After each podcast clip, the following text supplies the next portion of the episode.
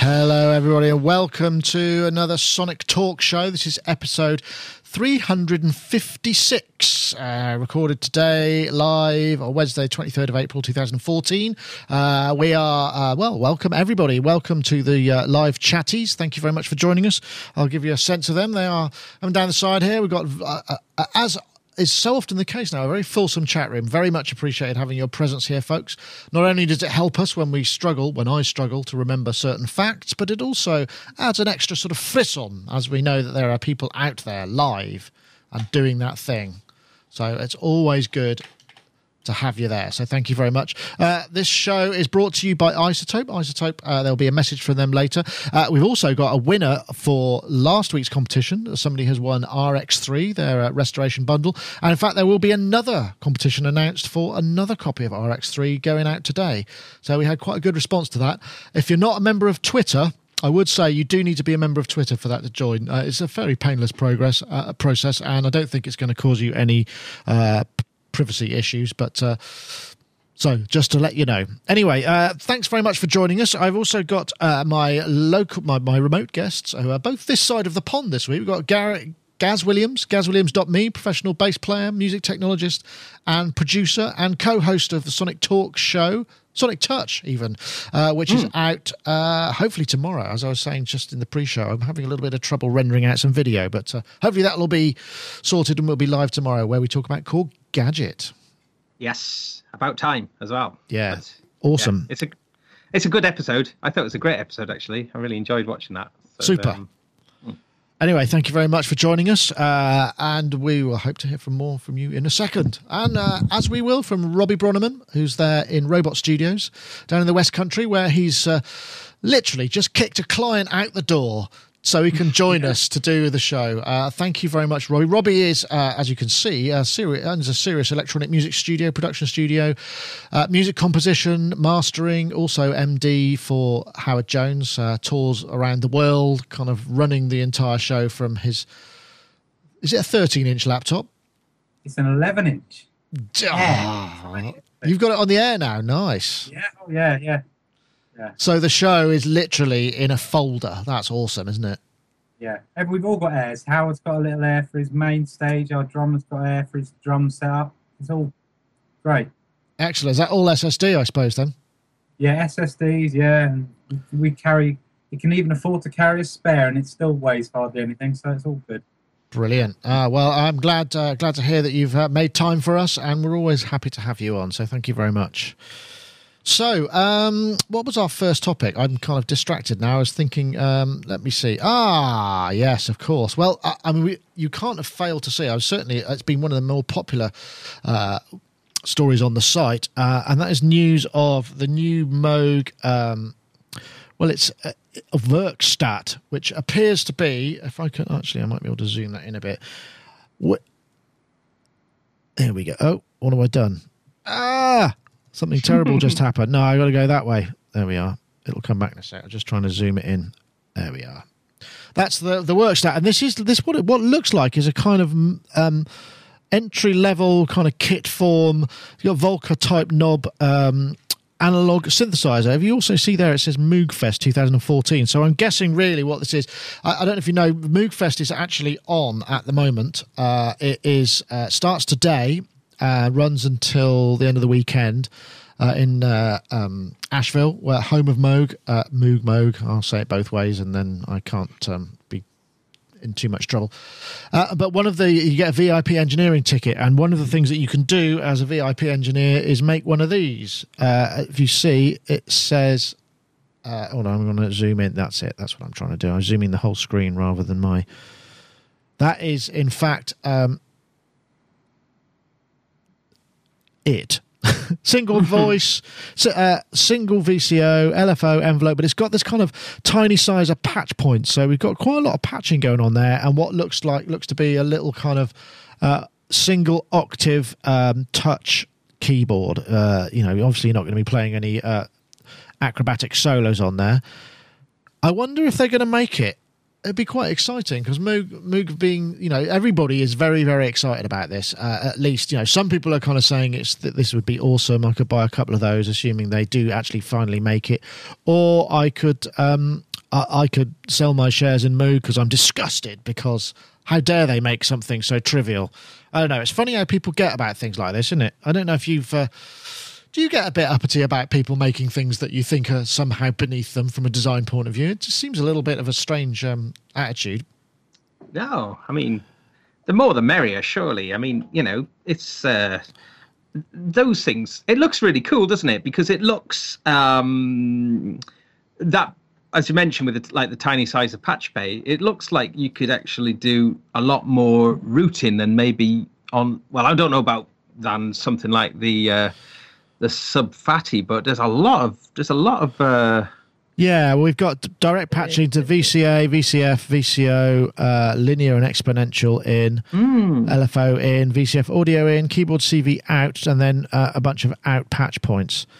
Mm. Um, so yeah, not mm, not the, not hugely modular, but certainly no. kind of more yeah. so. I mean, perhaps more so than if we sort of thought about the uh, um, the microbrew, yeah, perhaps. Was, yeah, yeah. yeah. Are those the actual I, pots, or is that just the stems of the pots? Uh, they look like the knob caps, like the, like you get on, uh, like they're on the Monotron. You know, the the same sort of thing that you get on the Monotrons.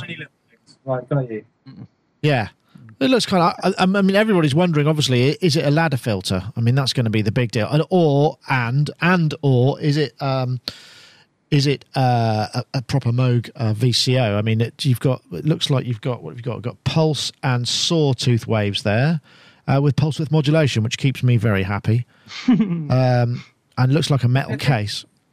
The thing about these things, like like we were saying, like Gaz was saying, it's great if they want to diversify into other things, as long as as long as the it's, it's all about just the quality staying up, isn't it? As soon as people start slapping badges on products that bear no kind of no kind of heritage to what they're known for, as we know with some certain products out there, that, that you kind of lose a bit of faith in the in the brand. But I mean, as long as they keep that up, I don't have a problem with it at all. No, I think it could be very cool. Um, the the thing I think that's uh, that's that seems to be you know we're unclear as to whether it's going to be uh, a release product. But what I do have news, uh, I've actually organised a sneaky interview with I think Steve Dunnington, who's one of the Moog engineers, um, later on this evening. I, will do it much in the same way that we do the show. Um, he's gonna he's gonna just literally just come off stage from the Werkstatt workshop, uh, ah. where he will then talk to us about the intent and perhaps some of the other aspects of this, and we can find out a bit more. Excuse me. Mm. So I'm hoping, um, you know, live from Moogfest. I'm not sure if I'm going to stream it. That might be a little bit. Uh, well, I'll talk to him first because he might not be um, uh, uh, too happy about that or not. We'll, we'll, see. I, I think it's a good idea, though, for them to release a product which is essentially in the similar kind of ballpark as the microbrute, or even lower price point like the uh, the Volcas, just because I think that's proving to be a very popular, uh, you know, a very popular market sector, really, and. Um, you know, I mean, it, the thing looks interesting, but it certainly doesn't look an expensive product, does it? So, I mean, why not? What I don't think they've got anything to lose. I don't think is so. it is it that is it that they might give away too much for too little? Is that, that would that be the worry? Um, I think the people are assuming that maybe it's it seems too cheap. You know, that's that's the. But I think that the point of this is is it's like a gateway Moog, isn't it? I mean, if you look at the Korg stuff, you know, there mm-hmm. is nowhere to go after you've bought the Volcas. You know, they don't make an analog synthesizer that is more expensive. You know, you can't then go, oh, I actually want the real deal. You know, because there isn't a real deal unless you're maybe going to go to the MS20, King. MS20 Mini, I suppose, or an MS20. That's true, but I mean, perhaps that's not so. Um, and you know, um, perhaps with the uh, Arturia to a degree. I mean, you could go micro, uh, uh, microbrute and uh, mini brute, but I mean, there's nowhere to go after that. Whereas with the Moog, you've mm. got a lot of avenues that you could explore. You know, you could go up in increments. You could go, you know, the sub 37 or whatever. There's lots of directions mm. you can go in. So, I mean, just in terms of marketing, I mean, it's a smart idea because we're all talking about it and everybody's going, hmm. What you have to do is mention the word synthesizer, new synthesizer. I mean, what could be what, what could you know affordable Moog? That's probably one of the best SEO from a synth-based site you could possibly imagine. But we don't know whether it's going to be coming out yet. Have you got any Moog stuff, Robbie? Yeah, I've got a um, I've got a Voyager RME. Um, you know the rack mount Voyager All right. Okay. with with with custom white wooden end bits on it, as you know. Ah, yes. Sort of normal wood. So um, you might be able to see it actually if you can just turn that round. There, Oh, yeah. I see. yeah, it's just there. That's very pretty. It's got But, a sort um, of storm, stormtrooper vibe to it. Yeah. Yeah, but um, no, I, I love it. I mean, the only thing I can imagine people saying about it is there's a very very clear design aesthetic, isn't there, with all Moog stuff, with the with the knob caps and the kind of it follows through even to the new stuff like the Slim Phatty and the Yeah. Sub Phatty Yeah. and all that. Whether perhaps it's perhaps one stage to to kind of losing a bit of their character in terms of what you expect from a Moog, in terms of what it is to to feel, you know, to you know to use. But Yeah. I mean, yeah, I mean, I guess people could customize if they really wanted to. I suppose so. I mean, you could break it out. I mean, I'm guessing that's going to be pretty much circuit mount, uh, uh, uh, board mount stuff. Uh, But yeah, I mean, I don't see a problem with it. And I like the idea of the fact that you could possibly plug in, uh, you know, three or four of those, maybe run it alongside. Um, I think there's the Mutable Instruments Yarn, which is a four-channel MIDI CV module, and you can run four-voice polyphony, for instance, and you know, four of those as a polysynth. Yay! Now we're talking. Yay! Yeah. Yes. Although, can you imagine a, a polyphonic mini moog? I mean, I can't imagine. You know, a chord on a mini moog is going to be so dense that it's just, you know, You So- can polychain, couldn't you? People polychained the um, Sub Phatty. They they made a big deal of that when they brought the rack out, didn't they? And they showed all these videos of people putting together like like giant sort of pseudo polyphonic moves with that. yeah. Uh, actually, Rich, yes, uh, as uh, Redwalk says in the chat room, Rich might get his hands on one because he is uh, playing with Chic at Moogfest. Um, so, well, but that might, bring us on to another another topic shortly. But uh, I, also in the chat room has been brought up. You know, what's happened to the Akai Rhythm Wolf? It's been quite a number of weeks. To, so I think we were told that there's that the circuit board was fused and we couldn't listen to it, but it's been quite long enough now, surely. Ah, to- it's, they were just trying to they were trying to steal Roland's thunder with the Aira, weren't they? They put it they put it they launched it there before it was ready. I think. it certainly Skull- wasn't ready. Skull skullduggery. I call it. Skullduggery, you think? Yeah. Well, hmm, yeah, you Perhaps could. it wasn't. Perhaps it was. Perhaps it was just R and D to see what people's reaction would be. Well, it, it, Yeah. that is possible. That's not been uh, that's not unheard of, particularly with. Yeah, Uh, but they're not breaking any laws, though, are they? No, no, that's exactly. Absolutely, that's an absolutely fine thing to do at a trade show. You know, it's like here's our product. We're going to be launching it later in the year. But- yeah, I think the problem is, is is probably a more a media problem than anything else. You know, we're so quick off the mark, and the news spreads so quickly and so everywhere. If you've got a particular niche interest, that you know, it's like, I want it now. I've seen it. Right, when can I buy it? You know, people get a bit uppity about it, but um, yes, it'd be interesting. I mean, you know, I'm not expecting it to be, you know, the an, a definitive analog drum machine. I mean, it looks it, it looks cheap. It is cheap. You know, it's going to be what I can't remember what it was under 200 bucks. So 159 quid it's listed for UK pounds. yeah, it's just 159. some, just trying to get a bit of Volca action, isn't it? Mm. I think. Let's hope it's not going to be as long getting hold of that as it is getting hold of an iConnectivity for. I was going to say that. I was going to say that. I mean, you know, it's like it's like I feel like I'm on some sort of like sort of holy quest for one of those. It's like you bought a I test. know. It's like it's like launch it and have everybody salivating for it, and then you know, two years later, where is it? I did. be- bu- yeah. I bumped into uh, the marketing guy at Mesa, and he said, "It's coming. Honestly, it's coming." I didn't actually Yeah. ch- it. It's like maybe it's Robbie. Maybe it's the equivalent of buying a Tesla. You Yeah, got to. maybe they just make them. Have you pre-ordered? Maybe they're just making it. Maybe they're like imps. pre-ordered three of them. We pre-ordered three of them a year ago from Thomann, and then gave got our money back because we thought it's never coming. And then I think they've been through two different distributors now. I think they've finally settled on a UK distributor, and I've heard on the grapevine that it will be within the next two or three weeks. They'll be available. Well, that sounds So- that's quite yeah. Because I, I I still want one of those. I that know was you. actually I know, the guy at iConnectivity. yeah. Have you tried? Have you tried the two, Robbie? Yeah, I've got a two. It's great. And does it integrate? uh, Does it actually integrate? I mean, I know you're not much of an apps kind of uh, uh, sound source, but if you were to use it, have- you found that it integrates? Yeah, I mean, it works every time I want to do an app thing. That that works perfectly for that, and it's great. Now I've got the power supply because it charges up the, the iPad and stuff. No. But it's just I want I want to replace my flaky Motu MIDI Express eight channel interface with two of those to, to handle all my MIDI. Yeah. Um, so yeah, I just think it's funny that they they release another product, an audio product, when the other Yeah. ones aren't even out yet. I. Uh, I, I, I was that the I think I was that the The prototype I saw it now. or, or something connect. Yes, I saw that Connect now. audio. I, I didn't I didn't notice. Have they actually announced that f- um, properly? Oh, okay. Yeah. for Mike Breeze, you know, which again is like, wow, it's just like a single audio interface that can go between a computer and an iPad. It's again, it's another holy grail kind of device, but it's like, hang on a minute, you Yeah. can't be, you know, Can't be doing whetting that. our appetites again with that until you deliver on your other, you know. "Arr!" But I mean, Yeah. for me, I'm still waiting for that iConnect MIDI for the hub functionality. Just, I think it's such a cool thing to be able to utilize your MIDI devices like uh, like maybe a QuNeo or uh, an o- Teenage Engineering OP1, or I mean, I've got a bunch of things here um, that are USB only MIDI devices, and Yeah. Yeah. um, you know that for me is the that's what I want to have like a, a a system that I don't have to have my computer involved in to have those devices all linked up. So Mm, Angry Bon Bon said he spent the weekend setting up his iConnectivity MIDI 2 Plus. I hope it didn't take all So- that long because that's. Uh... Oh somebody just said in the chat room that they've got their iConnect 4 Plus. Oh, I just had a chime in. My iConnect arrived Saturday. Oh, CR78. Aha! Yeah, that's the guys. The guys from the states, from the company, said that they were they were already going out in the states, and they were just literally on winging their way over here. So They're on the boat. makes- ah, They're on the boat. The Love Boat.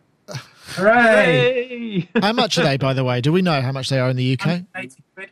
Wow, that's good, good, good value. Anyway, um, so well, um, at this point, uh, we should. Probably, I, might, I might do the. Uh, I might do the um, the ad for um, you know our sponsors who are iZotope, and then we can, and then I can tell you about the competition as well, and you guys can um, can enjoy it, uh, and I can say who the winner was. So uh, yeah, let's do all of that stuff. So uh, I'll I'll just mute you guys, and you can cough and uh, all that sort of thing. So yes, thank you very much to our sponsors. Big thank you to iZotope, of course. Uh, this week, as with the rest of this month, they've been uh, telling us about RX3, which is the fastest, easiest way to repair and restore audio. Perfectly suited for audio engineering, recording, post-production, archiving, broadcasting, forensics, and more. It delivers cutting-edge tools for treating previously unusable audio, and I can vouch for that. We've used it in our video productions when there's been, you know, off mic and room tone and stuff. Uh, you can remove or reduce reverb from vocals, instruments using the de-reverb module. Uh, you can also enhance the reverb if you like. Clean up dialogue on the fly with Dialogue Denoiser, uh, which is very good for real time. Monitor your audio and loudness using compliance, uh, uh, uh, loudness compliance using Insight. Uh, turn flawed audio into pristine usable material using denoise, declip, decrackle, spectral repair, and more. Currently, RX is on sale through May the 1st, so you've got a little bit of time left. Uh, 249 for RX3, uh, that's registered price of 349 and RX3, so that's. Uh, uh, 749 down from 1199 for RX3 Advanced. So do check it out. If you want to just try it, just go to izotope.com forward slash RX3 and you get a downloadable demo and you can do your thing. So do check that out.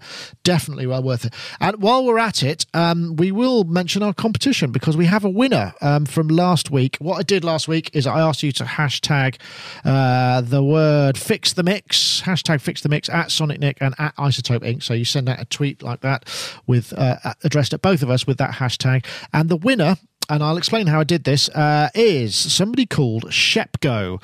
Shepgo, uh, at Shepgo, uh, S H E P G O. If you make yourself, I'll, I'll contact them.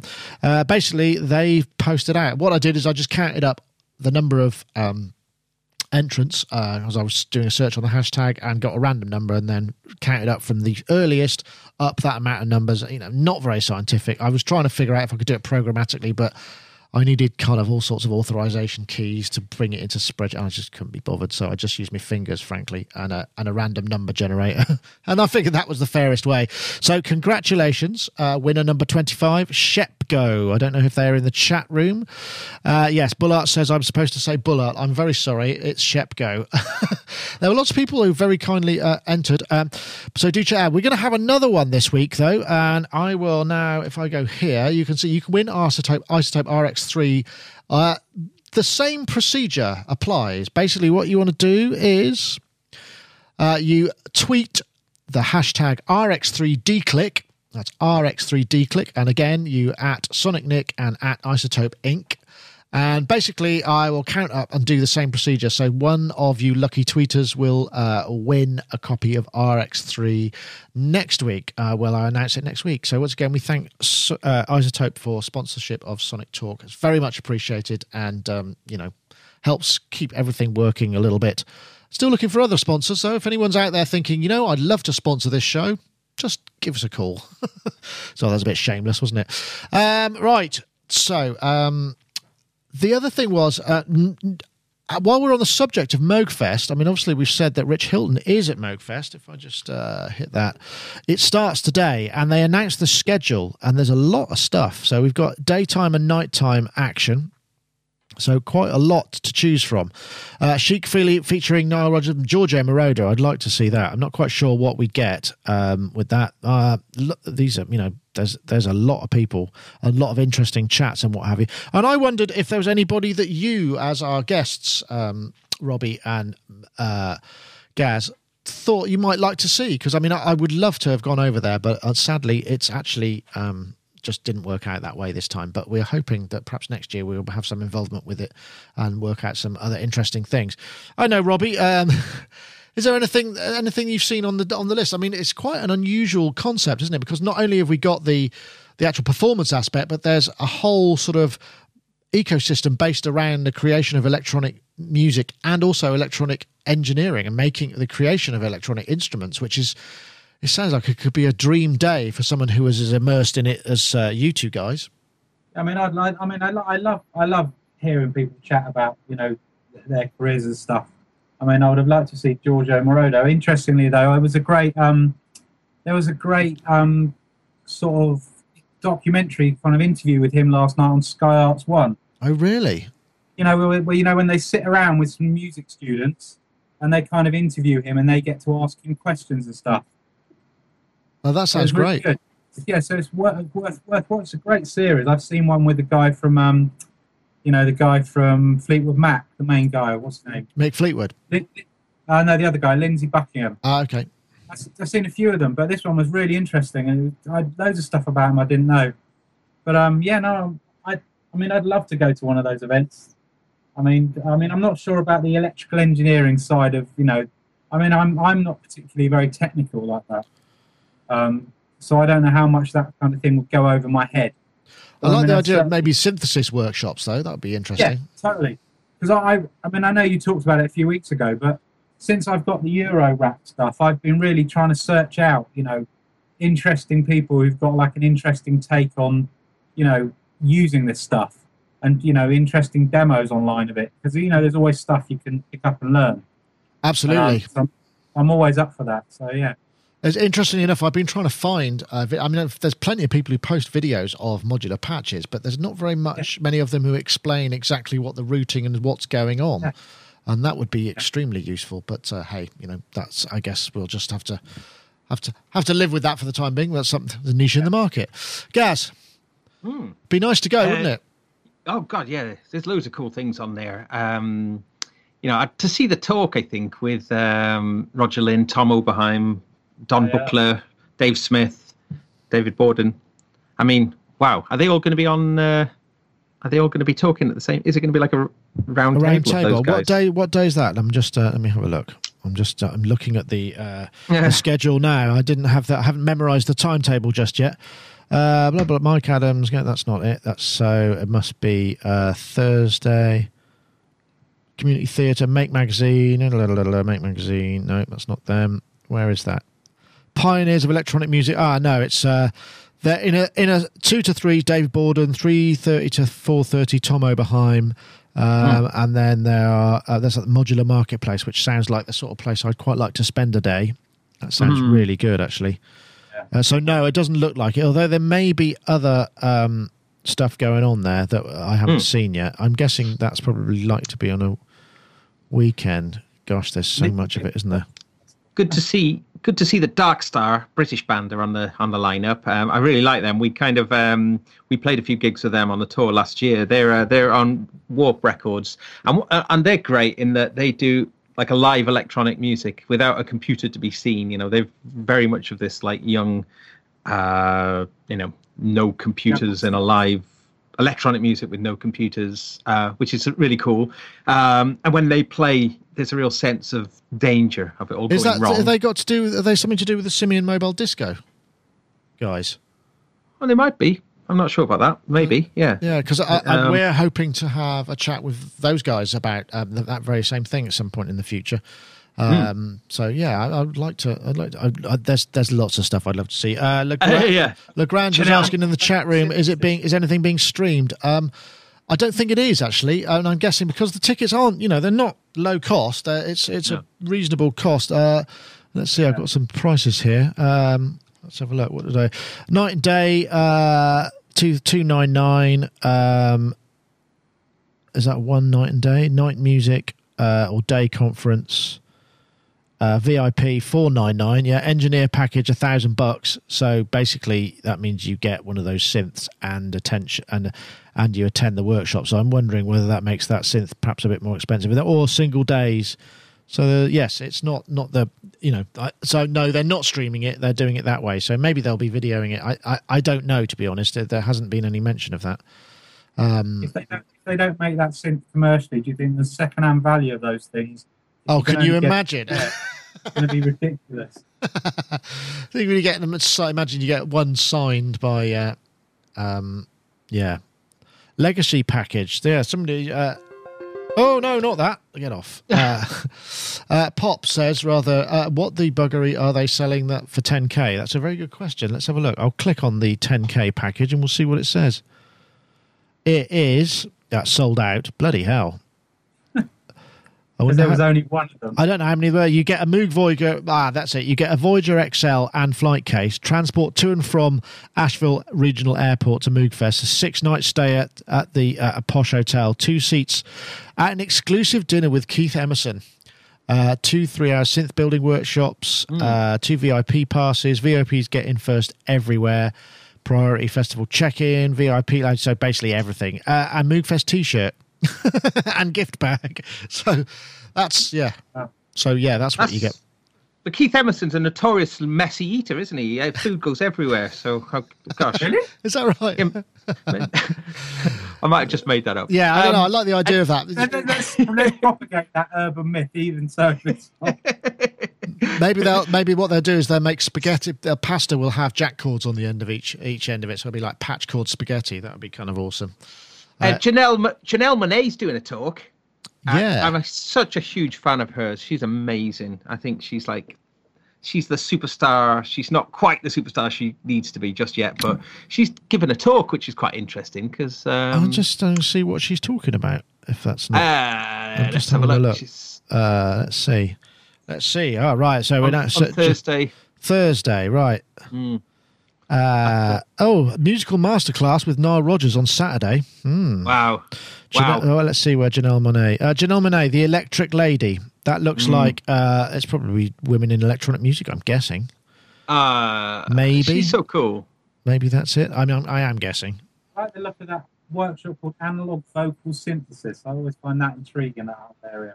Is that with Chris Stack? Because he does quite a lot of stuff with that. Using the they use the use the TC Electronic stuff, don't you? And then um, you can Yeah. yeah. But I've, I've seen some incredible um, things online with people with modulars doing, you know, doing all the valve filter stuff, and like I don't know how long they've spent, but making making like synths properly speak words and stuff.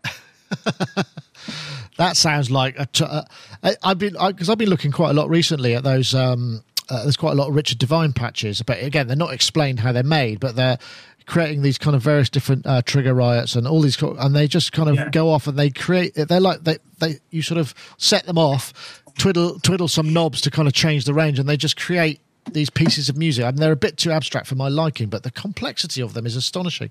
I did discover Yeah. I did discover how to get that vowel sound. Uh, I've just fin- I'm just finishing up a review of the Intellijel Atlantis uh, and that thing where you basically you bring in the depth of really high FM rate modulation, say into the filter or the amplitude, and you just you pull up and down the depth, and you get that that yo yo yo kind of sound. And that's quite.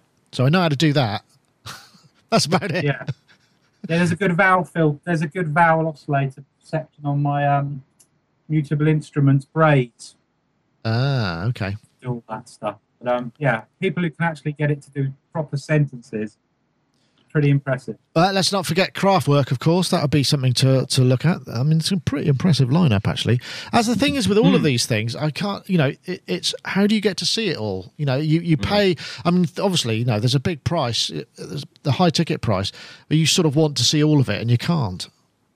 Did I Yeah. did I tell you about my Kraftwerk experience last year? No, I don't know if you did. I think. got, oh, you tell yours, I'll tell mine. Oh, excellent. Mine isn't very good, so you can say you can, I, you can you can go first. oh no! Well, uh, all mine was was a few years ago. I went to, I got on the guest list with Howard and another DJ friend of mine. We went to see them at Brixton Academy. Um, I can't remember what tour it was, and um, anyway, we went. We were in the VIP afterwards, standing there. Funnily enough, chatting with Bill Bailey, who was a big fan. He was there, and um, I was chatting to this guy at the bar for about 20 minutes, asking him what he did and all this stuff. And he was telling me all about his bike riding and stuff. And it turns out he was one of them, one of the main people at Kraftwerk, just standing there like Billy No Mates at the bar. And all the mystique of Kraftwerk totally dissipated for me. Ah, did you? Was he not wearing a kind of really strange kind of robotic suit? Did that not give him No, away? he wasn't. He was wearing like a polo shirt. It was just, it was everything was wrong about it. Oh, He was a that's lovely guy. He was a lovely guy. But it all, he was just like all the mystique had gone. You know. oh, excellent. Gaz. Well, it's almost the opposite for me because I, we were doing a gig in um, Sydney Opera House last year with Karl Hyde, and um, uh, Kraftwerk were also playing uh, there uh, in a different in one of the different spaces there, and um, and I went into the green room, and it's huge, the green room in Sydney Opera House, and and the only other people in there was some of the cra- some guys from Kraftwerk. And I was walking across the room. I thought, oh, I'll go say hello. I was walking across this big room, and the guy turned around and he gave me the most fierce Teutonic stare. I kind of got really scared, so I ran away. I, I, I thought, oh, he looked so fierce, but I'm sure it was. Um, I'm sure he's very nice. But he wasn't the guy I met then.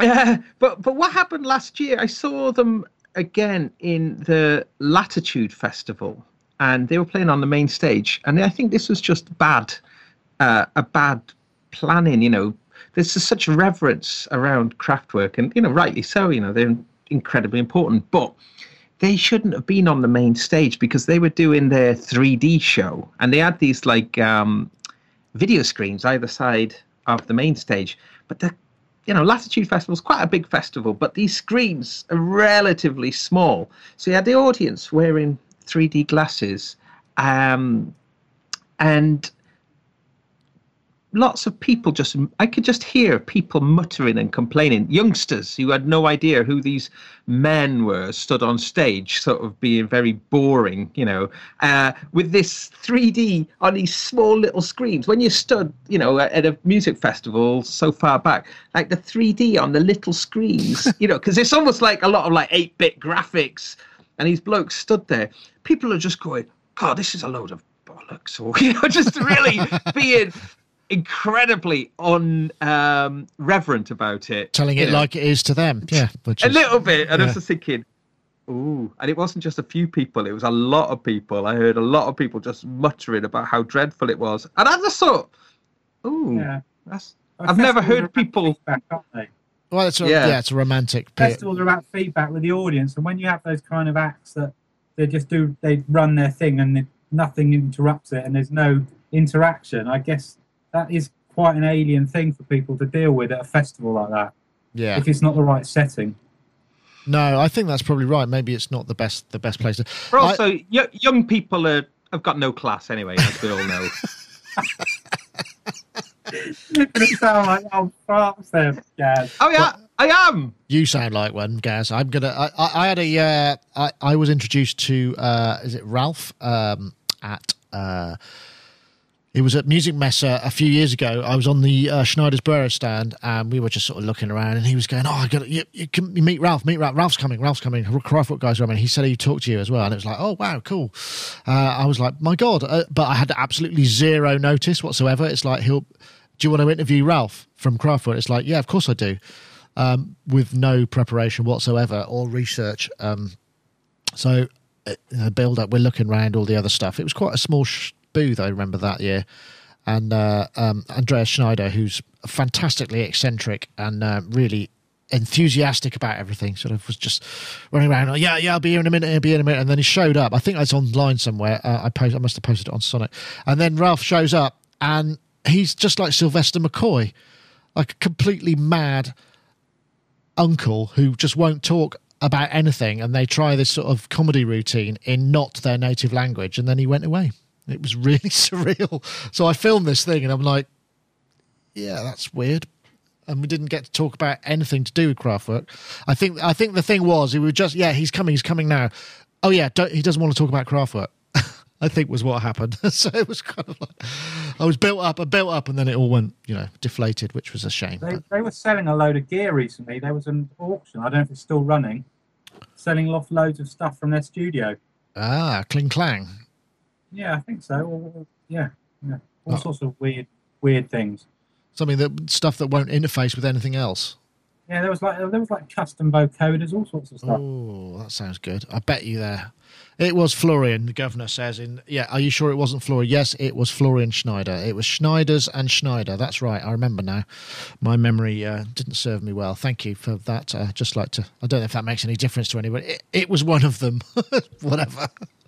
one of the Kraftwerks. Yes, it was Florian, said Red Walks. Um, um,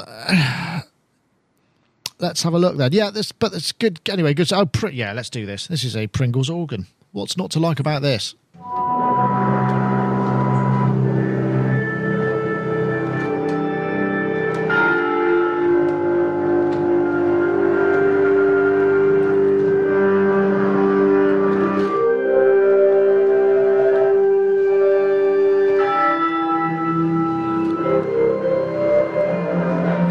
That allegedly is an actual organ made of Pringles, but I'm looking at that and listening to the sound of it. I don't think that is at all. It's a load of MIDI triggers, isn't it? It's got to be. There's... When you say made of Pringles, do you mean Pringle tubes? Yes, of course. I, I, think I actually made Pring- meant Pringle tubes. Thank you very much. That was uh, yeah.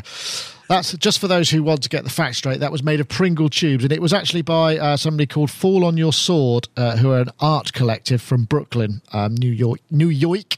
They took on the challenge of using the cans to create works of art with hot glue guns ablazing. Now, I think um, I think I've got some pictures here, but I'm pretty sure, listening to that sound, that there's no way that that was actual air being piped through Pringle tubes. I'm pretty. That's what they're claiming. I know, claim- but did you? A, there was a bell, for goodness' sake. it doesn't. It doesn't make a bell. I, look, I'm going to play it again. Listen.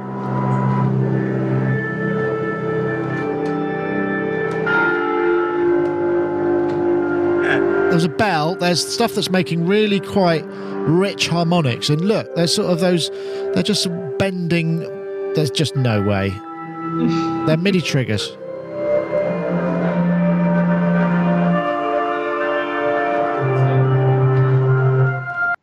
Yeah, I mean, it's a hoax. I'm calling hoax, but it kind of fun. We have talked about Pringles before because they are, they are. Um, what's the word? Deliciously percussive, aren't they? Pringles tubes. They remember there were all those videos we did. I think we did something a few years ago where there were all these videos on YouTube of people drumming with Pringles cans, and that was really awesome. Using chopsticks and stuff, making um, drum kit release. Yeah, what is that? Yeah, April first released. As says uh, Azia uh, says pop in the. Um, let me have a look. No, that was on the nineteenth of March. So I don't think it is. Lily Butler for Pringles. This is a sponsored post, isn't it? Uh, and there are there's the raw materials. Glue guns. Hot glue guns are fab. And what is it? Hold on. There's there's. I just want to say it does look good. I mean, it looks a bit like a Pringles display case that you just pick them up and go, "I'll have some originals, please." Or is that that the green ones? What are those? They're sour cream and chives, aren't they? And the the red ones are originals. I wonder whether the they. Sa- prop, it, it looks like a Pringles arm armchair. yeah, it does a bit. or as is as is mentioned in the in the article, um, something akin to the Game of Thrones, um, s- you know, Iron Throne. There's some more pictures. That one, perhaps. Uh, you can, if you're feeling inspired to create your own artistic masterpiece out of Pringles, uh, do it. Uh, um, and then you can send a photo to pringles at gorka.com with Pringles Art Contest as the subject line you'll have a chance to win an all expense paid trip to the Silent Disco in New in San Francisco, by presented by Pringles. Interesting. Wow. That's yeah. got- I, I, but I, sadly, looking at that now, I, I'm thinking perhaps that wasn't actually all that real. It was hmm. somebody somebody made something maybe out of Arduino and or you know a MIDI bridge or something and just kind of was triggering stuff off camera. Hmm. Uh, like that. What was that? That sounded like one. Who was that? Was that you, Gaz? Oh, How strange! Just sounded like a sine wave suddenly appeared at the uh, uh, at one of the inputs. oh, I think it must be Robbie sending me something. Ah, okay. Sent him an I sent email. him a email. VCS. All right, then let's try another one. VCS three emulations. I've got this little video here. This is uh, a shot of the XILS Lab uh, XILS three version two uh, demo by Lotus Ear. XILS Lab uh, have made this kind of you know, and XILS Lab's emulations are awesome. Uh, and this is uh, their. I mean, the one that they did of the. Um, I forgot what it was. Russian thing, wasn't it? Yeah, it was just Was it Russian or French? French. Oh, that's just brilliant. That was. yes. So here's a bunch of patches. It's just a preset tour. You shouldn't be able to make a sound like that on a VCS3. To my mind, that sounds far too. But anyway, that's not the point of this. The point is, so you got that, which is, um, if I come here, that this is their XILS Lab. There's XILS three. I think it works out at about. Uh, that, I think they use iLok for protection, which obviously. You can have actually no, they do iLok. They're weird that company because I agree with you. They're brilliant. They're, they're I've, I've used them from the start. The PolyKB one's brilliant. And Yeah. the, um, that constantly and the, um, the weight. string machine, Yeah, the string machine one. But I mean, they're, they're weird because you can choose to do Syncrosoft or um or iLok. Huh. I don't know any other company that give you the choice of choosing that. No, um, I think I've got an iLok with uh, VCS with, with the PolyKB on, which I, I did a review back of it, and it there's something that that um, continually variable waveform on the oscillator just sounds, and you can modulate that, and it sounds. I mean, yeah, I'm a fan of pulse width modulation. This is like pulse width modulation on steroids. It's absolutely gorgeous. Um, Yeah, it's a bit underrated. I think that company. I really do think. I think I think that's possibly because of the maybe it's the copy protection thing. I don't know. I mean, because that I don't know whether you know we could have a discussion about whether that or, uh, enhances or it hinders the pro- the, the the proliferation Hinders, of, hinders, of it. hinders. Yeah, hinders, hinders. Um, uh, but them. at the same them. time, I, don't, I think this is about. It's yeah. Let me see. I was going to say it is 149 euros. Uh, but at the same time, we've got this iVCS3, which is by ApeSoft, which we've we review in our uh, forthcoming. There's a new, uh, not this one coming out, but Sonic Touch after that, and this is um, the iPad version, and obviously this one is twenty bucks.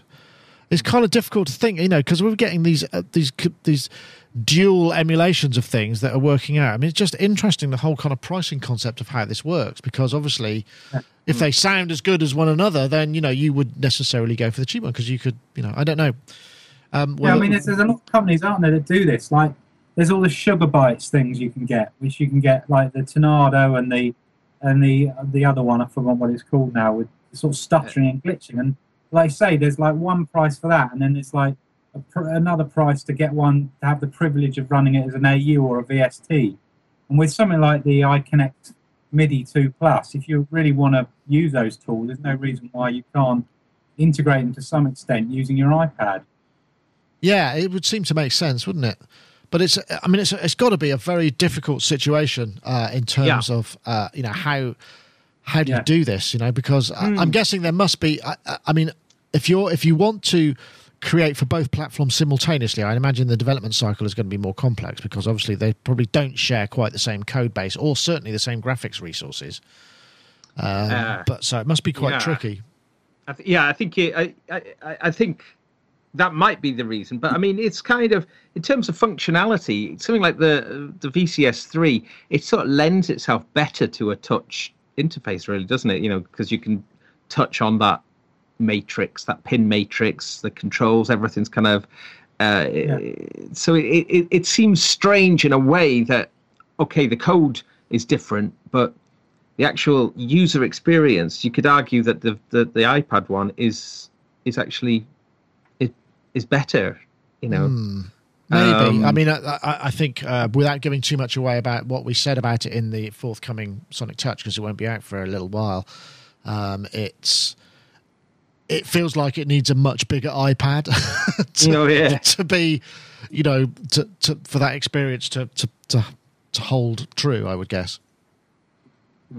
But yeah, So, but yeah, sorry. Back to, I was going to say as well. You're talking about how if you're developing it for AU and for VST, whether that adds cost to the. Hmm. Um, I mean, I, I I don't know.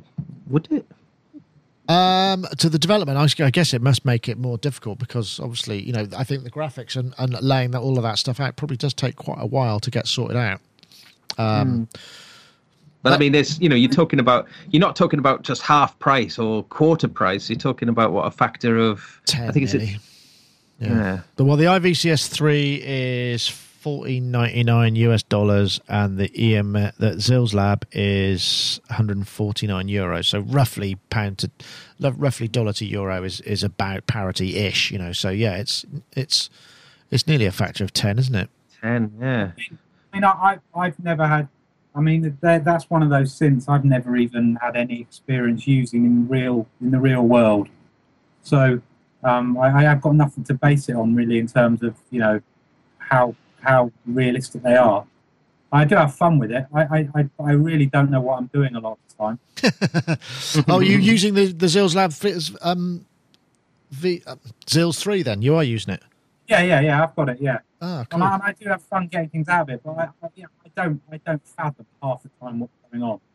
So I, I know if somebody put one of those of hardware in front of me, I'll probably be exactly the same. I don't know. I if th- you have. I think that's most people's experience of a VCS three. I mean, I Yeah. borrowed one for about six months, and yeah, I was completely flummoxed by it the whole time. And I just, you know, I think you try to make stuff on the VCS three, and it always comes out kind of or something along those lines. Howard's Howard's manager's son is a um, in his spare time used to do um, set buying and selling antiques, and he was at a car boot once, and somebody tried to sell him one of those, you know, a mint condition one for for for tenner, and he thought it was some, he thought it was like some crappy old oscilloscope or something, and he turned it down. Oh, Oh my word! His mate came along and bought it, and then sold it for about five grand. Oh, my word. Oh, Yeah, it's horrendous, isn't it? oh. Yeah. Um, Those- I just want to say, actually, we seem to have Atomic Shadow in the uh, chat room, who is a great uh, composer and maker of uh, interesting contact instruments as well. If it's the same guy, he was saying the iVCS3 has an impulse response of the real string, real thing spring reverb, which sounds really good. Um, so uh, yes, I want to say welcome. We've got a bit of a celebrity chat room there. We've got, um, and I think I saw John Van Eaton in there as well.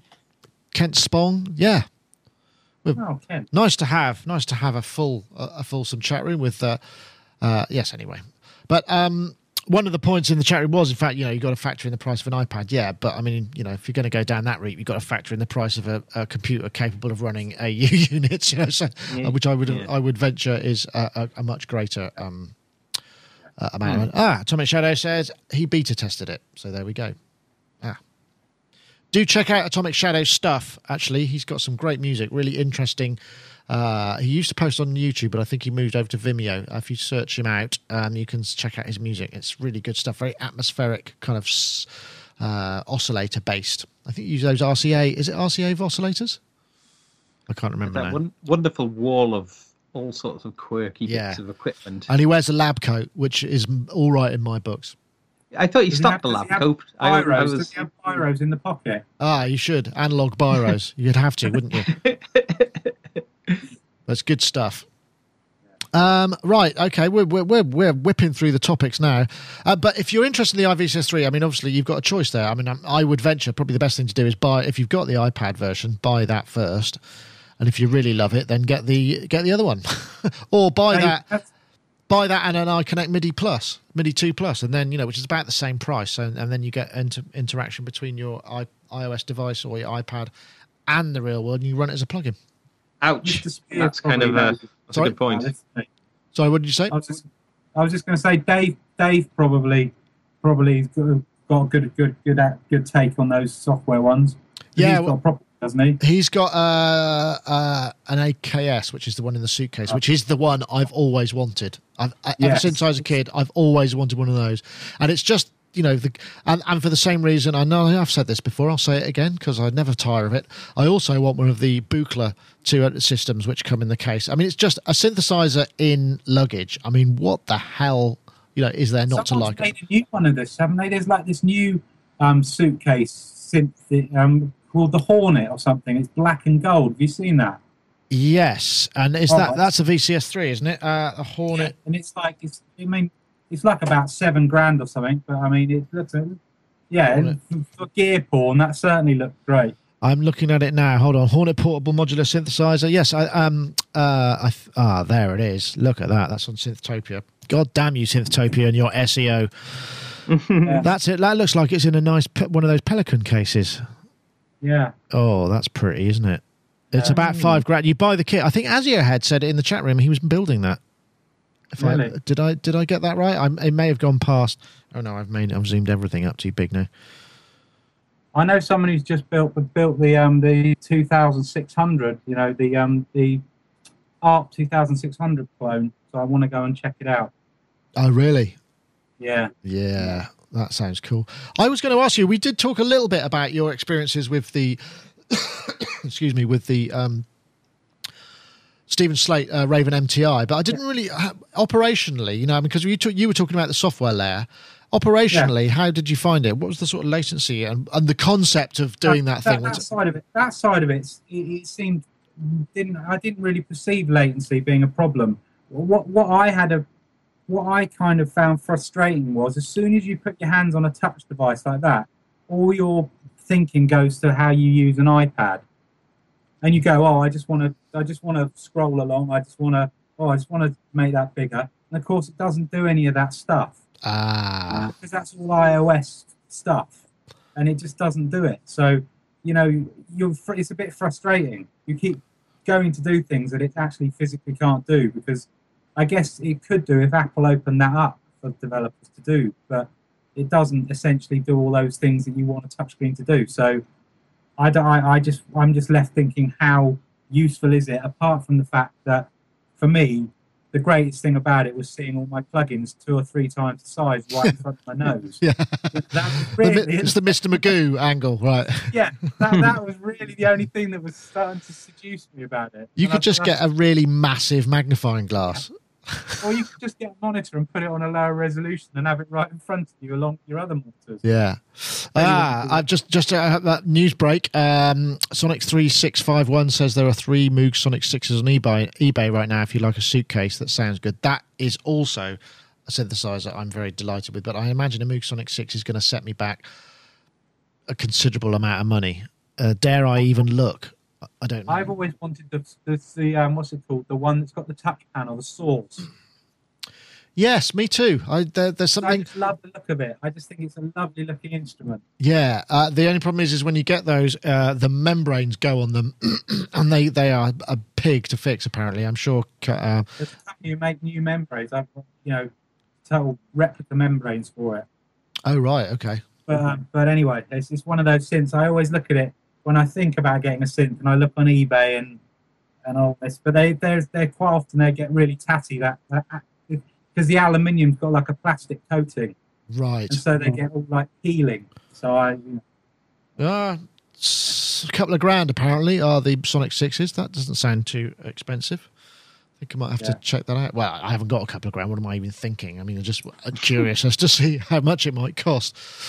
Um, but yeah, uh, right. Um, we do have uh, one last topic, uh, which I think was uh, this picture I found. Uh, this is again via the. If you go to Reddit, there's a really good um, couple of. Uh, electronic music things uh, and engineering and th- uh, this is basically improvisation using unusual hardware to kind of get you through the night as it were i'm lucky I, i'm loving the this is a clothes peg and what looks like um i'm not sure what i know that mic but i can't think what it is it's uh It's, it's Yeah, uh, a Beyer what's one sixty, Beyer. is it? Bale, there we go. Thanks, guys. So that's obviously miking up the cab, and that's neat. And I'm guessing, you know, being a re- resourceful bunch. And I know Robbie last week you were showing your uh, giant lightsaber. uh, and you know what you what what you like to kind of you know that, that kind of hardware improv. Oh look, Gaz has got there something. Now what is that? That looks like I don't. Know. That's scary. These- What you do that, The, these things, you know, there's like kind of foam around a kind of stiffish kind of wire. Now I've got a couple of these. I've used them for years and years and years. You can wrap them tight around mics, you know, and then you can wrap them around other things or, you know, like mic stands Yeah. or whatever else you want to fasten it onto. It's a really cool way of, um, you get them like from, I don't know, I think uh, it was 99p for the pair of them, I think. I've used them an immense amount of times for all sorts of little things, you know, like as I say, for holding mics, but also for just like propping things, you know. Uh, it's a pretty pliable. I think every studio needs some. that looks like I'm liking the look of that. It's kind of the flexible Velcro kind of concept. Yeah. I tell you what I swear by, and everyone everyone always comes to my studio always gets, doesn't believe I do any work here because they can't see any cables and it's all so tidy. But the secret to my cable success is you know, that- you know, that crappy metal runner stuff that you get. This cheap stuff you put on the walls, and then you put slot shelving brackets. Dexion. Yeah.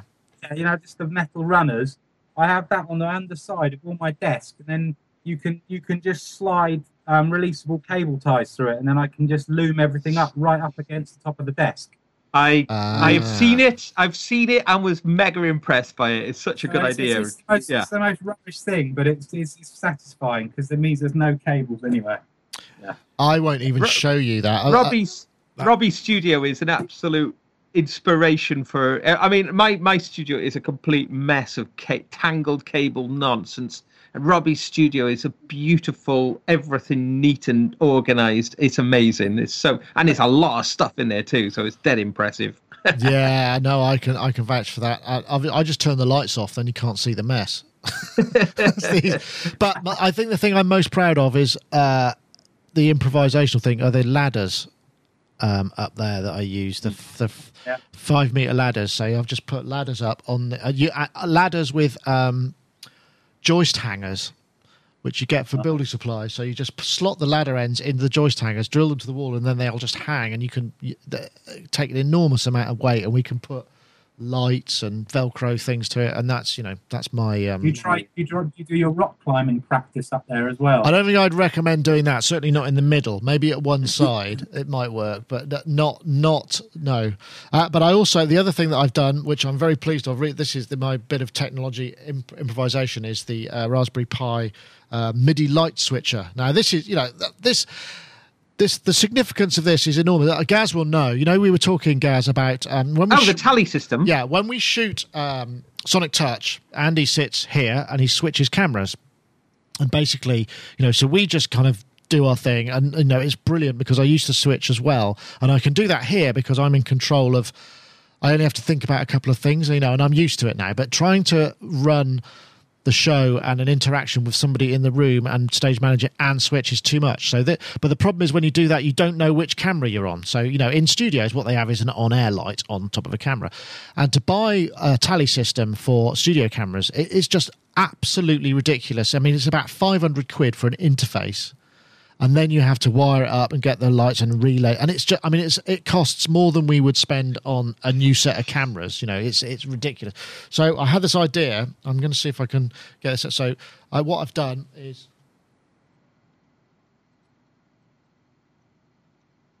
is this here. So this is the prototype. So we got a raspberry pi here and we have a um a, you know the, there are these pins in the raspberry pi which are called gpio pins which just send a little bit of voltage. And then we've got four leds and then over here oh, i've got my ipad which is a switcher so i can know. Camera one camera two camera three. Oh it's not working of course now hold on Oh no!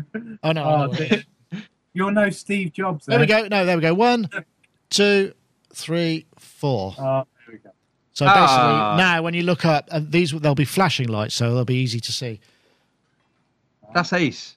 So I'm very pleased with myself for doing that. And uh, Have you got a name for it? Have you got a, like a, a special name for that product? you know what? I haven't. I suppose I should have, but I haven't thought about it yet. We'll we'll figure it out. We're going to put it in a case and see what it looks like. I mean, all it does is take a MIDI signal. I'm just I plugged a MIDI interface, which is a cable wire. It costs about six quid. It's one of those sort of things, you know, just a MIDI cable with a USB thing on it and two MIDI ports.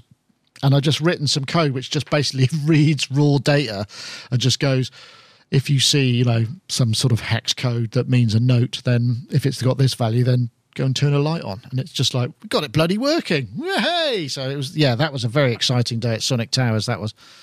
So next time you come over, Gaz, there'll be tally lights. Ah, that's great. Stops us looking so shifty, then, doesn't it? Yeah, because you're always going, kind of, you're looking away. Or what I find I'm doing is I'm kind of going, I'm, uh, you'll probably see me doing it here where I'm looking away at a screen. I'm trying to see, right, what's the shot I need to look at? So this way you look up and there'll be a flashing light and you can go straight to it. So that's the Yay. idea. That's the idea.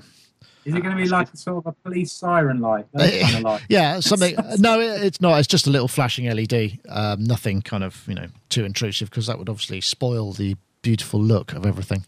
Chat room suggestion that it should be called Roxanne, Roxanne. the red the red light system. Very interesting. Roxanne Pie. no, perhaps not. that, that means something else, doesn't it? Possibly. Anyway, um, so lots of fun there. Anyway, um, we're actually going to be, uh, like I say, a bit later on talking to uh, somebody at Moog. Hopefully, if everything hooks up properly, we're talking to uh, Steve Dunnington, who's going to tell us a little bit about the Moog uh, Werkstatt. Um, so that's something to look forward to. I'm not sure whether we'll stream that live. Um, if we do, we do. If we don't, you know, then you'll see it um, soon afterwards. But um, but yeah, I think that's it as far as I can tell. I mean, but also, but I mean, you know, the other creative stuff. I'm because I've seen your setup live, Robbie. You know, and a lot of that kind of you're using using some interesting stands. And what's do you use that? Um, uh, it's like um, Oh yeah, we it- I don't know we- what it's called we- now. This Ultimate Support made this stuff called Thinker Toys, which was like loads of modular bits and bobs you could do to make studio furniture or anything. And we basically bought up the last ever supplies from them. so we we got like a little kind of reserve of it, but it's all starting to dwindle now. But um, I've just had redesigned my rig this week, and I've had a um, I'm having this acrylic. I think I might have said this acrylic case made with everything sunk in. So um, which has got the LED lighting in. Howard's got the same. So um, there'll be no, there, I won't have to have all these little platforms and stuff live. And there's just be one case that you can sort of slap the Yeah. lid on and lock it away, and that's it. that's it. Put it, put it up, and away you go. Yeah. Oh, that's interesting. There is something. So there is something about you know. I think for all of us, you know, if you're involved in music technology, quite a lot of what you're doing is solving problems and figuring out how uh, how to create workflows that work for you, and that involves in, an invention to a certain degree. So I mean, I mean, I'm sure you're doing it the same. You were talking about all those workstations you've been trying to create that allow you to perform and, and improvise more easily, and it's just yeah. It it's it's part of what we do, I suppose, as electronic musicians, right? Yeah. Oh, definitely. I mean, when it's all, it, I think it's there's something incredibly rewarding, isn't it? When you actually when everything works. Yeah. When the light Yeah. goes on. yeah. And you have Um, to, if you if you tour, as Gaz knows as well, or Nick knows, you, when you tour, you really you realise that you know you have to make your life as easy as possible and as simple as possible. Yeah. Otherwise, it just becomes a chore for everybody around you and you. So, Yeah. um, you know, everything's got to be, you know, totally sorted. Can't leave anything to chance. It's interesting, isn't it, when you get that um, that period in the production rehearsals when the band's been doing an album and they go to uh, you know rehearsal rooms and you know the the whole thing's kind of being rehearsed and then the stage crew the monitors guy uh, often comes in and he might or the stage manager he's coming along and he's figuring out how things should go in cases. And there's all this kind of uh, boffinry and design and kind of Heath Robinson action going on. It's like right well if we do this and we connect them this way that means we only have to have one box with it you know. And there's all this process that goes on for creating an efficient tour because you're right you know it's like i'd imagine the worst nightmare of any kind of um, anybody showing up to one of these is a whole bunch of old synthesizers held together with kind of wall wart power supplies and patch cables because you just think this is not going to work because you know as a realist you'd think this is just going to be a nightmare every night right And there's always things you can, always things you pick up. Like I've, I've got a friend of mine who's putting together the the touring stuff for the Thompson, you know, Tom Bailey from the Thompson Twins for because he's on the tour with Howard in America, and um, he said to me, "Oh, we'll just get these little XLR to MIDI converters, and then we don't have to even carry MIDI cables. Just use XLR wherever we go from the venue." And I just thought, I've never thought of that before. Such a good, good, simple thing to do. So it's amazing what you pick up. You yeah, know, uh, Underworld run all their MIDI th- then into XLRs. Yeah, I just never thought about it. I mean, it's, you know, it's one of those obvious things. Yeah, and if you get, um, you can get little sort of powered units that'll help boost the signal at either end, yeah. can't you? So it sort of act makes it MIDI a bit more active, and that's kind of quite useful. we send our MIDI for the video that's sitting at the front of the house. We have these little Ethernet to MIDI boosters by Kenton. Kenton, yeah. Yeah, and you can send it for like half a mile down an Ethernet if you want. And presumably, um, if you've got if you're running um, Ethernet uh, stage boxes and you know that kind of uh, uh, as is often the case, do they often come with three or four cores in them anyway, and then some of them are redundant? So you just piggyback on those, or do you run your own wire? No, because the, the, the Roland so we use the Roland V system, and the the the um the unique thing about that system is it carries all the power down the Ethernet as well. So um, so all the all the stage boxes and and um, mon- monitor boxes on stage, they're all self-powered down the etherCON cables.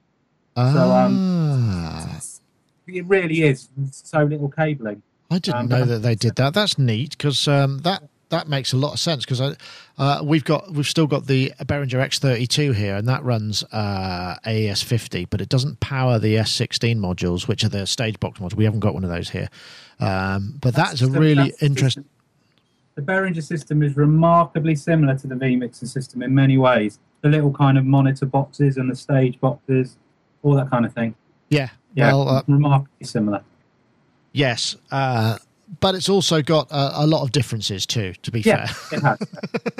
It has Let's not go there. I'm, yeah. as you know, I'm a big fan of the X32. I do think it's a great system, great. really good system. Um, Okay, well, I think that probably takes us to the logical conclusion of our uh, of our uh, chat. And nice to have you aboard, guys. Thank you very much for joining us.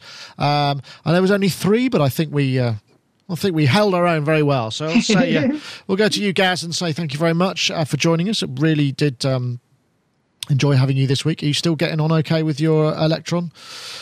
Um, there it is. Pride of place. Uh, yeah, you know, it's uh, it's a very interesting piece of kit. I, I find it's um, you know it's it's a challenging piece of kit as as, I think everybody knows. But um, I'm going to try and make some videos about it. I think because um, I'm intrigued. The I'm really enjoying uh, the poly mode when you when you have um, it cycles through each of the tracks. So when you play first note is track one, next note is track two, next note is track three. Oh yeah. and, uh, and and and getting into playing with it that way, which I suppose I was quite inspired because I was using that on the iSEM, uh, you know, because the old, um, Arturia the old, the old, yeah, yeah, but the old Oberheim thing worked like that, didn't it? So right. so you'd get the variation. So I'm copying the patch across into all four into all four slots, and then, pl- you know, setting up modifying the patches. So then uh, it is just really exciting. And then having the joystick doing different things uh, on each of the, the tracks. So as you play with the joystick, yeah, there's sounds... a lot of routing possibilities there, aren't there? Yeah, well, I'm glad you're having yeah. fun. I, I'm still going to try. I'm trying to build uh, an Ableton Live uh, setup where I can create a load of frozen reverbs and just create these pads and then and then jam over the top of them. That's my next job to see if I can create some pieces on the fly because I really enjoyed doing that, and everybody seemed to respond incredibly generously to all of that sort of whittling over uh, over stuff. And uh, there's more of that. Sounded to, great. It, it does great. sound, yeah. There's a great there's a great reverb by Audio Damage called EOS, which does a lovely frozen reverb. Does it sound on sound reverb? Because that's the thing that I've been finding difficult. Uh, okay. Does it just freeze where you are and then add yeah, to it? Or it... Might, yeah, I know what you mean. Yeah, I think it might freeze where you are that's the tricky part because what I found with the uh, the Quantec room simulator, the QRS, which I mistakenly said was Australian and not Austrian, is that it's got a sound on sound reverb, so you can keep. But you can do the same thing. You what you can do, you can do that in the um, in the live reverb. But all you got to do is make the what you do is just make the tail like you know infinite, or so it's ninety nine seconds. So you just keep feeding stuff into it, and then you hit freeze, and it's frozen that Mm-hmm. kind of slice. So you can do it. It's just And really, uh, th- another good good technique to use uh, uh, on Ableton Live is put the looper on the uh, on like say uh, an auxiliary send, and just have it constantly looping, uh, overdub looping round and round and round and round, and then Ah, you can okay. just keep you can just keep sending mush into that, and then it you know, so you can have like a reverb going into the looper. So it ah so it- okay. Does it? Uh, what's the? Does it crossfade? Okay. Yeah, it does actually. Okay. It's it's it- it's. I think it, it works. Yeah, it crossfades the loop. It's nice. It seems to it seems to be pretty glitch free. Well, Relatively, Yeah. just make it a long loop. Relatively. no notice.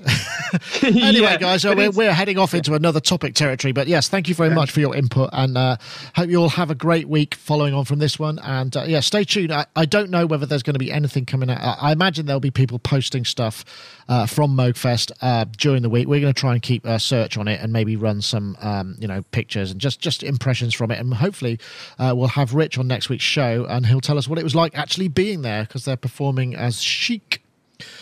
Uh, anyway. So, uh, Robbie, thank you very much for joining us. Uh, been a pleasure to have you. I feel like I've been here already. and uh, I'll say goodbye. This is my second goodbye. Thank you, Robbie, anyway, for joining us. It's been great. And also, Gaz Williams, thank you there. GazWilliams.me. Oh, yes, don't forget, um, check out Robbie's stuff, uh, Sushi Friday yeah. Music on Facebook. We're starting up again next week. We've got 28th, 29th, and 30th. We're back in the studio.